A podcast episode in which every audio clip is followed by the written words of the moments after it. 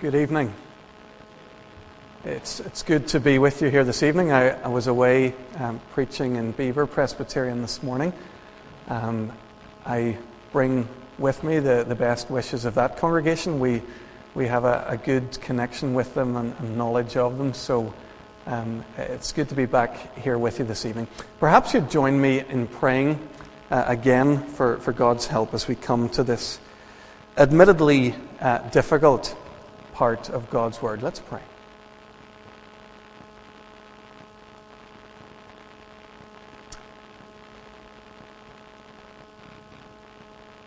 Father God, we come to you this evening with a very strong sense that we will rely on you in this next while to understand what it is that you have to say to us. Lord, we thank you for your word. We thank you that it takes us to places that we would not otherwise go. We thank you that it raises our, our, sight, gives us new horizons.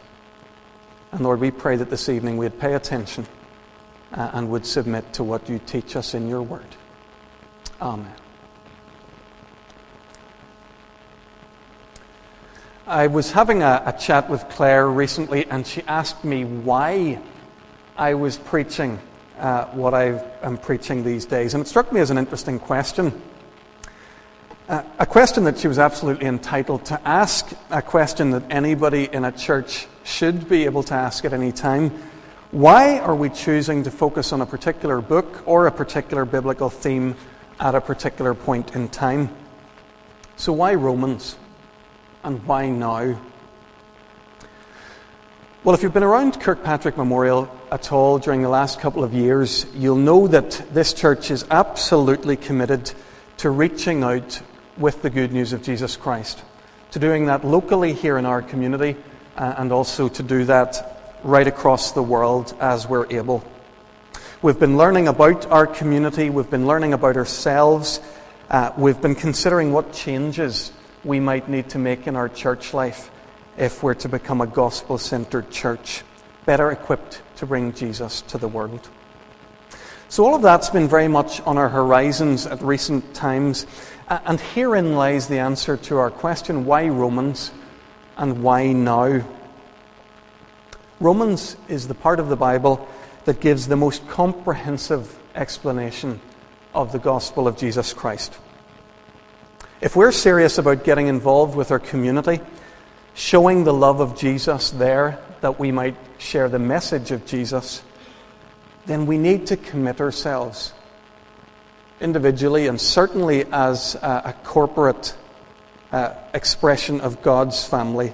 We need to understand the message of the gospel as fully as we possibly can. And that's why we're looking just now at Romans. That's why I've chosen to do this now in the autumn of 2010. Actually, I think this is a large part of the reason why Paul wrote his letter to the Romans. It's because he was about to begin a new evangelistic activity. Turn with me quickly to Romans 15. We wouldn't come to this for months unless we chose to flick over the pages now. So, Romans 15, verses 23 to 24. The NIV title suggests that this is part of the letter where Paul's talking about his plans to visit Rome. He's writing his letter, but he also plans to come uh, and visit. And he says, verse 23 Now that there's no more place for me to work in these regions, uh, and that's the region that we would call modern day Greece, and since I've been longing for many years to see you, I plan to do so when I go to Spain. I hope to visit you while passing through and to have you assist me on my journey there after I have enjoyed your company for a while. Paul's planning a brand new venture in mission. He wants to go to Spain, and he wants the church in Rome to support him on this missions trip. So before he goes to Spain, before he makes his journey to Rome, he's beginning to, to educate this community in Rome he wants them to know the gospel that they might be strong partners with him in the gospel. If they're fully convinced of what God has done for them in Jesus Christ, then they're just the kind of people who understand uh, Paul's, Paul's mission and will, will prayerfully support him. So, Romans is written for a community that's about to be involved in a gospel outreach. I think that makes it a, a very good uh, letter, a very good part of God's Word for us at Kirkpatrick Memorial to be reading just now. A couple of weeks ago, Claire and I took our kids on the biannual trip to the dentist. The kids love it. They bound in, jump up onto the seat, and lie back, and the seat goes up, and the big light shines down in their eyes. And when it's all over, they get to use exotic coloured mouthwash, and then to trump it all, a sticker on the way out. There's nothing quite like a trip to the dentist. At least that's what the kids think. Claire and I have a, a different perspective on it. This particular visit, the dentist decided that the normal oral examination wouldn't be enough, that it was time Claire and I both had an x ray. It, it seems to me that the purpose of that x ray is pretty obvious. The, the dentist wanted to look beneath the surface of things. You see, it's quite possible that on looking into our mouths, there, there'd be some teeth that look on the surface healthy, but in fact, they could well be diseased right in the roots and in their core. So long as we only look at the surface, we can be satisfied with how things look and miss the rot that's going on in the centre a dental x ray isn't something that I would generally want to, to experience too often, but it's absolutely necessary if we're to understand what's really the state of our teeth and then to receive the treatment that's appropriate for them. Our passage this evening, the second half of Romans 1, is Paul's x ray of humanity. He takes a long, hard look beneath the surface and he looks at human beings, particularly in relation to their Creator God. At any given time, humanity may have all sorts of great things going on, all sorts of leaps forward in knowledge and in science, all sorts of, of gestures of goodwill and of kindness. But Paul goes deeper. He's shows us what he sees, and he says, in effect, Look, here it is. Here's the decay, the disease. This is why the world desperately needs the gospel. If you remember last week, we looked at the first 17 verses of the chapter, and Paul talks there about the gospel, the good news of Jesus, in the most glowing terms. I'm not ashamed of the gospel because it's the power of God for the salvation of everyone who believes. For in the gospel, a righteousness from God has been revealed. It, it's wonderful stuff. He tells us how glorious the gospel is, but now he goes on to show us why we need the gospel. The gospel isn't good news in a vacuum. The gospel's good news in a world that's gone horribly and, and right to its core gone wrong. This evening, uh, I'm comparing this passage as an x ray in the state of humanity. Let's take the x ray result, that grey acetate that you see when you watch your, your TV shows about hospital life, and let's hold it against the light. Let's see what Paul's x ray has to say about humankind. In verse 18, the wrath of God is being revealed from heaven against all the godlessness and wickedness of men who suppress the truth by their wickedness. These words that Paul's using, they are somewhat differentiated from each other. When he talks about godlessness, he's talking about the, what's gone wrong in the vertical dimension. Sin, first and foremost, is a failure to take God seriously. We live as if God doesn't matter or as if He isn't there. That's godlessness. When Paul speaks about wickedness, he's more on the horizontal level. Wickedness has to do with how we treat each other. So the hatred and the injustice that mars life on this planet, that's, that's the result of wickedness in the human heart. And the thing is that these two go hand in hand. Godless people can be wicked people. And Paul says that godless and wicked people tend to suppress the truth, since what may be known about God is plain to them. You see, human beings, the Bible teaches, were made to know, to worship, to love, and to serve their Creator God. That's how it always was and always will be. That, that way of living, it demands a kind of humility, though, doesn't it? A willingness to let God be God, to celebrate and honor Him as God, to acknowledge His power over the world. Paul says here that human beings haven't lost their sense of God's power and deity. He says they've chosen to suppress this truth. Instead of honoring God and giving thanks to Him, we suppress the truth that we know about God. So in verse 20, Paul points out evidence that human beings must ignore if they're to choose godless living. All around us, there's evidence of a Creator God.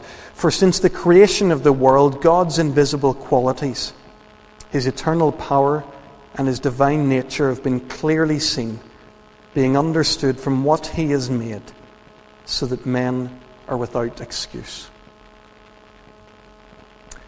In his commentary on this passage, John Stott gives a couple of examples of how modern scientific people have seen the evidence that creation has placed before them and have seen it pointing to the Creator God.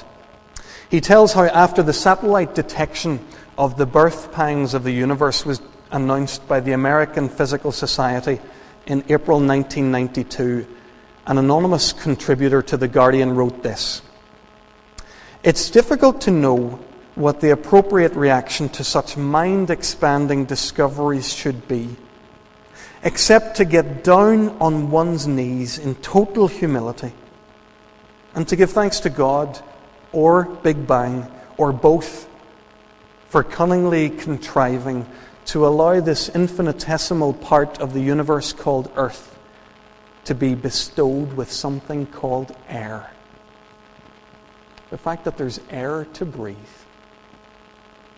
a hospitable environment in the middle of this huge universe, points clearly to a creator God. Stott tells also of a consultant surgeon. He's writing about something much smaller than the, the huge universe he's writing about a single biological cell. He says the coordination of the complex activities of the cell in a common purpose hits the scientific part of me as the best possible evidence for an ultimate purpose. Folks, whether we're talking about a vast universe or, or a microscopic cell, God's invisible qualities can be seen in his creation. It requires an act of suppression to deny him. Paul says that men are without excuse. Verses 18 to 23 of Romans chapter 1 describe humanity as a race that's in deliberate rebellion against its Creator. We've, re- we've replaced the truth with a lie. Friends, we are fools when we live like this. There's no more absurd way to live than idolatry, to live in the world that God's created as if God doesn't exist, worshipping something other than God. It's intellectually irresponsible. It's crazy. We make gods for ourselves and we make gods of ourselves. I'm not talking now about the ancient practice of lifting a piece of stone or wood and, and carving an, a physical idol out of it. our modern West has far surpassed any of, of those ancient cultures in the way we can mass produce our idols. The, the number of things that we can find to worship, whether it's money, sex, power, all the, ex, all the specific expressions of them that dominate our media and our imaginations. One, one theologian once said that God has made us in His image, and we live the whole of our lives trying to repay the favor. We try to make God in our image. We choose to create our gods in our image, like us. And it's ridiculous. But this is the way of humankind. Paul's x ray reveals a people who are rotten to the core. They're fundamentally off the rails, Paul tells us. They're in open rebellion against their Creator. So he tells us in verse 18 that the wrath of God is being revealed from heaven against all of this. Now, wait a minute. Something inside of us wants to say. Paul, this all sounds a little bit Old Testament for my liking, this chat about the wrath of God. Doesn't Jesus say that to be angry with your brother is like murder?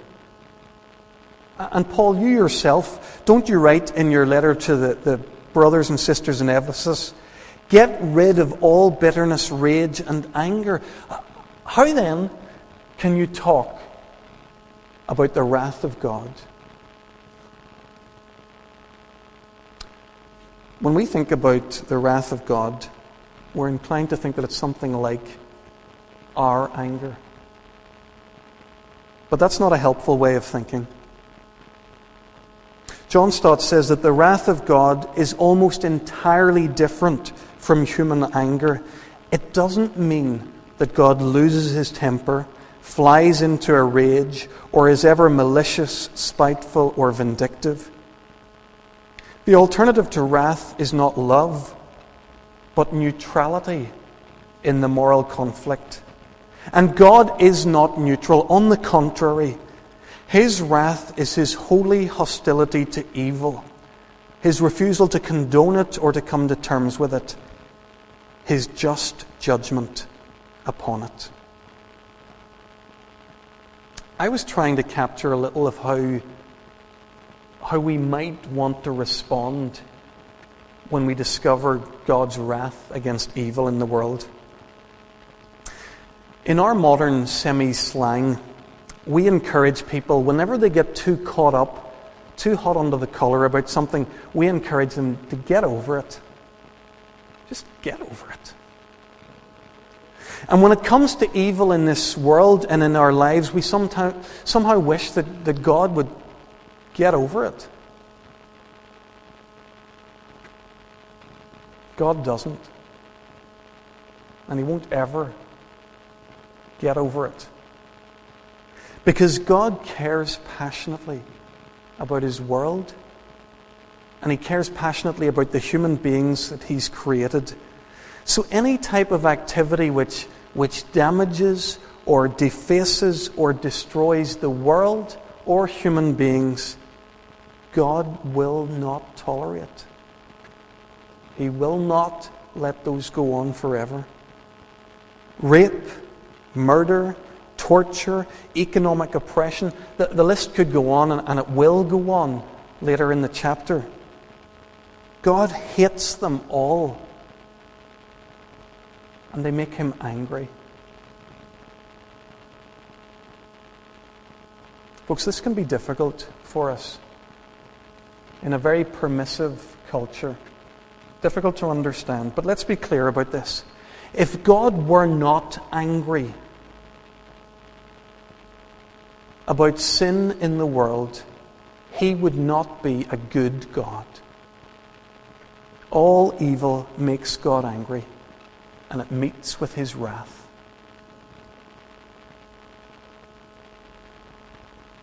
So, Paul tells us right in the opening verse of our passage that God's wrath is being revealed from heaven against all the ungodliness and wickedness of men who suppress the truth by their wickedness.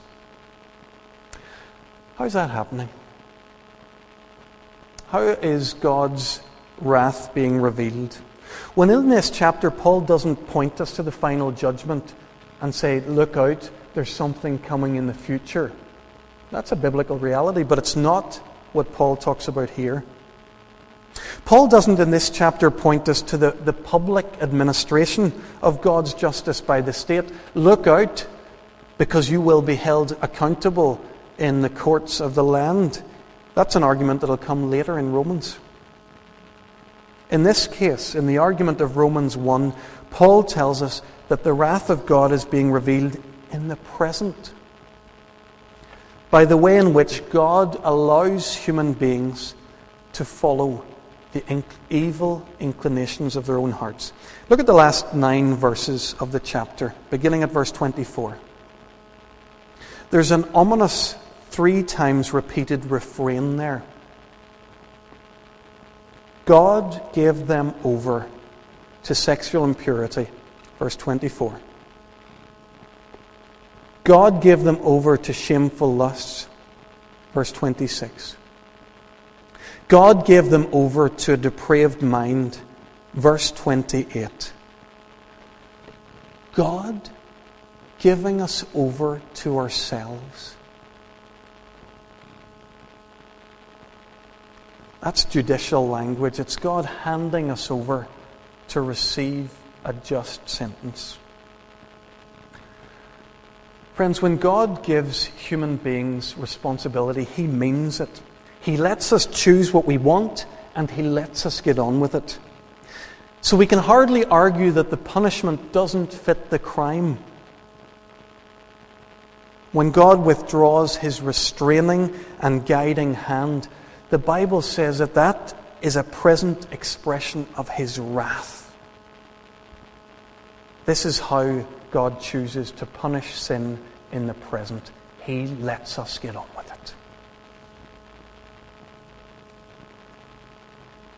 Folks, it's not going to make pretty reading, but let's spend a few moments thinking about these three areas in which God has given human beings over to the evil that rules in their hearts. Firstly, verses 24 to 25 sexual impurity. Notice here that Paul links sexual impurity with idolatry. Verse 25.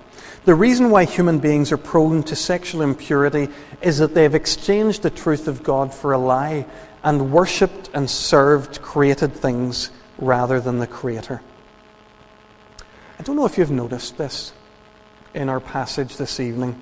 Have you heard the echoes of Genesis 1 and 2 in what we've read here? Two things in particular, and Paul relates them. There's a lot of chat here about the image of God and there's a lot of chat about sexuality, male and female. So, what do we read in Genesis chapter 1, verse 27? So God created man in his own image. In the image of God, he created him. Male and female, he created them.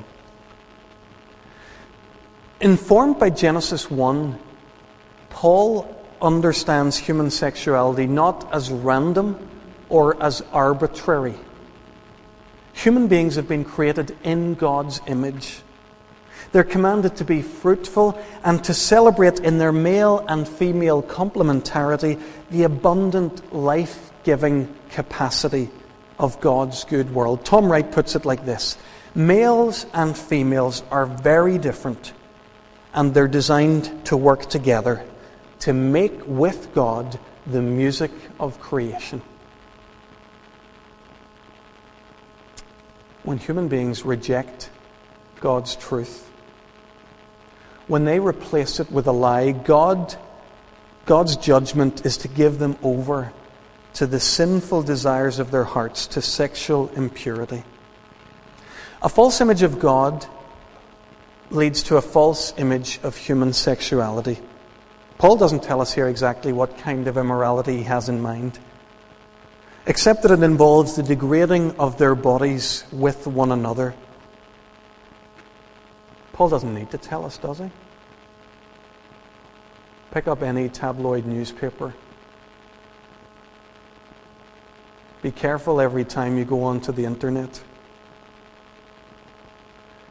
We're surrounded by ample evidence that we naturally choose to be degraded in our sexuality. Paul's right. Illicit sex degrades people's humanness. Sex in marriage, as God intended, is God's good gift. I'd prefer not to, but let's continue on this spiral of decline. In verses 27 to 28, Paul talks about a second related area in which God gives humanity over to its own desire. He gave them over to shameful lusts. And Paul talks here particularly about homosexual activity between women and between men. I think the inclusion of homosexuality at this point in Paul's argument poses a question for the church.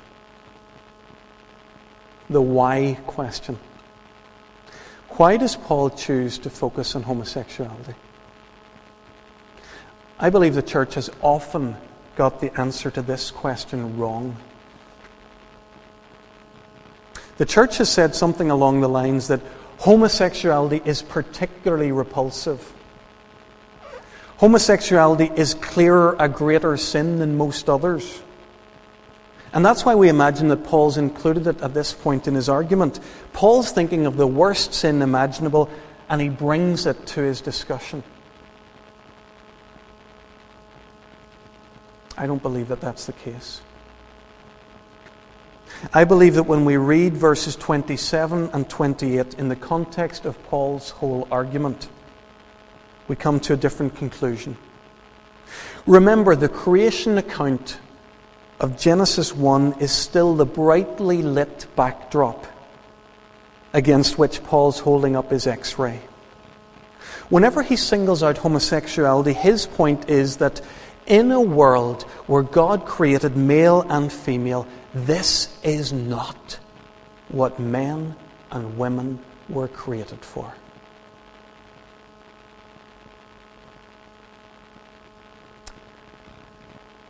My task this evening is not to give you a comprehensive theology of homosexuality. It's to open up for you this particular part of God's Word, but I don't want, however, to skirt this issue. Homosexuality is increasingly on the agenda for the church. Whether it's the ordination of practicing homosexuals or the freedom to say in public that homosexuality is wrong or whether it's pastoring people who struggle with this temptation in their lives. These issues are here. And we need to learn, as we do in every other walk of life, to think well and biblically about them. Could I recommend a book to you? If this is something that you want to learn more about, and equip yourself to think well about. Thomas Schmidt's book, Straight and Narrow, is excellent. I read it some time ago and immediately bought a copy for our church library. Now, our church library isn't open for business yet, but someday it will be. I bought this book because I, I wanted it to be there available for anyone to borrow uh, and to benefit from. What I've found particularly useful about this book is the way in which it doesn't, doesn't go through the Bible lifting the few verses that talk about homosexuality and try to cobble together a view of homosexuality. What it does instead is it discusses homosexuality in the broader biblical context of sexuality. What is God's intended best for human sexuality? And just one quotation from the book to give you a flavour of, of Schmidt's conclusions. The biblical view of sexuality does not depend on lists of prohibited activities, but on the pervasiveness and reasonableness of an affirmed activity, heterosexual behaviour. His point basically is this that God's will for human sexuality is the heterosexual relationship of one man with one woman. Anything that undermines that is abhorrent to God. And that's why, as you read the New Testament, homosexuality actually isn't elevated oftentimes over and above other more acceptable sins in our culture, such as fornication and adultery. Homosexuality stands side by side with those. These sins all as, as those which undermine God's good gift of heterosexual marriage. Folks, there's much more that could be said and probably needs to be said, but tonight we're, we're preaching Romans chapter 1. We're almost finished with tonight's passage, and I believe that we'd be in massively dangerous ground if we stopped here. Because we're feeling a little self righteous, many of us perhaps. Maybe these sins that Paul's talked about so far, sexual immorality, homosexuality, aren't ones that we're particularly troubled with. We're feeling smug. Whatever kind of people Paul's talking about here, it's not us.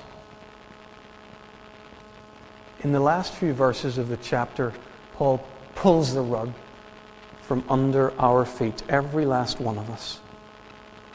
In verse 28, Paul speaks one last time of an area where God has given human beings over. To a depraved mind, he says, to do what ought not to be done. And then he lists 21 different sins or vices. Everything from murder to gossip to not doing, not obeying your parents. Look, look for a moment at that list. Verses 29 to 31.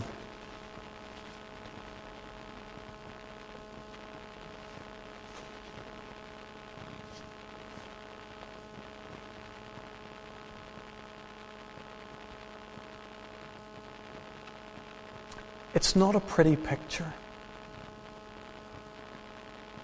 but it's a realistic one.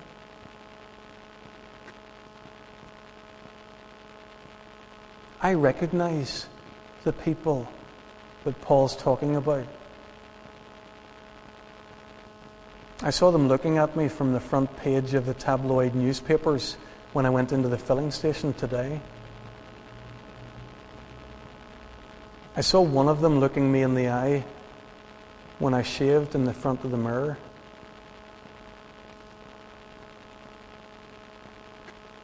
We are all, every one of us, hopelessly lost in sin.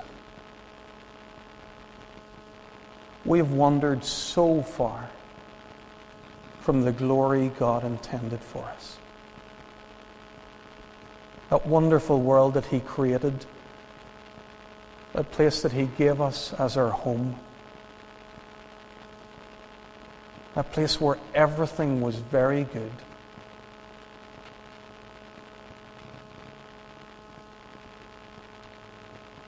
We're lost.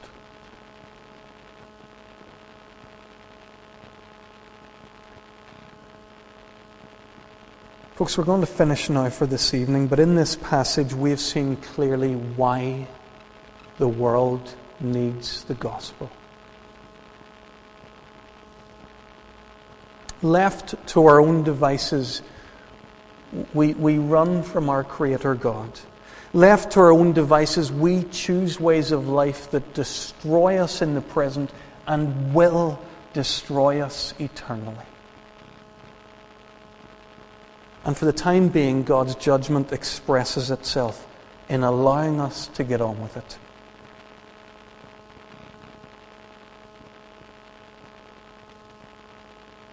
Paul's description of this chapter in this chapter is not this isn't God's judge, ultimate judgment on sin. For that we have still to wait.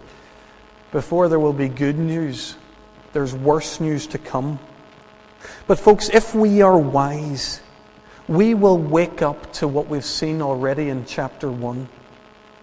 We'll see already how far gone we are and how lost we are without Jesus Christ, the Saviour of the world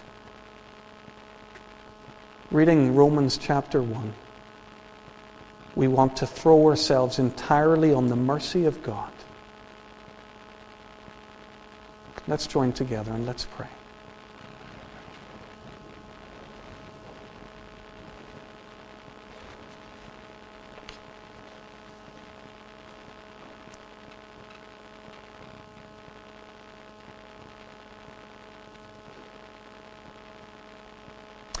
Father God, when we read of your wrath,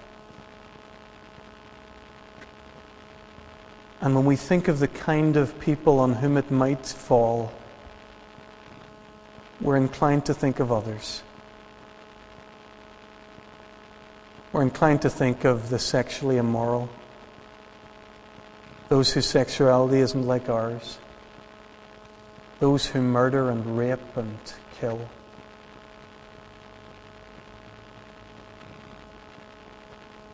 But Lord, you've shown us here that every last one of us, humanity as a whole, has turned from you. We've exchanged the truth for a lie, your beauty for smut.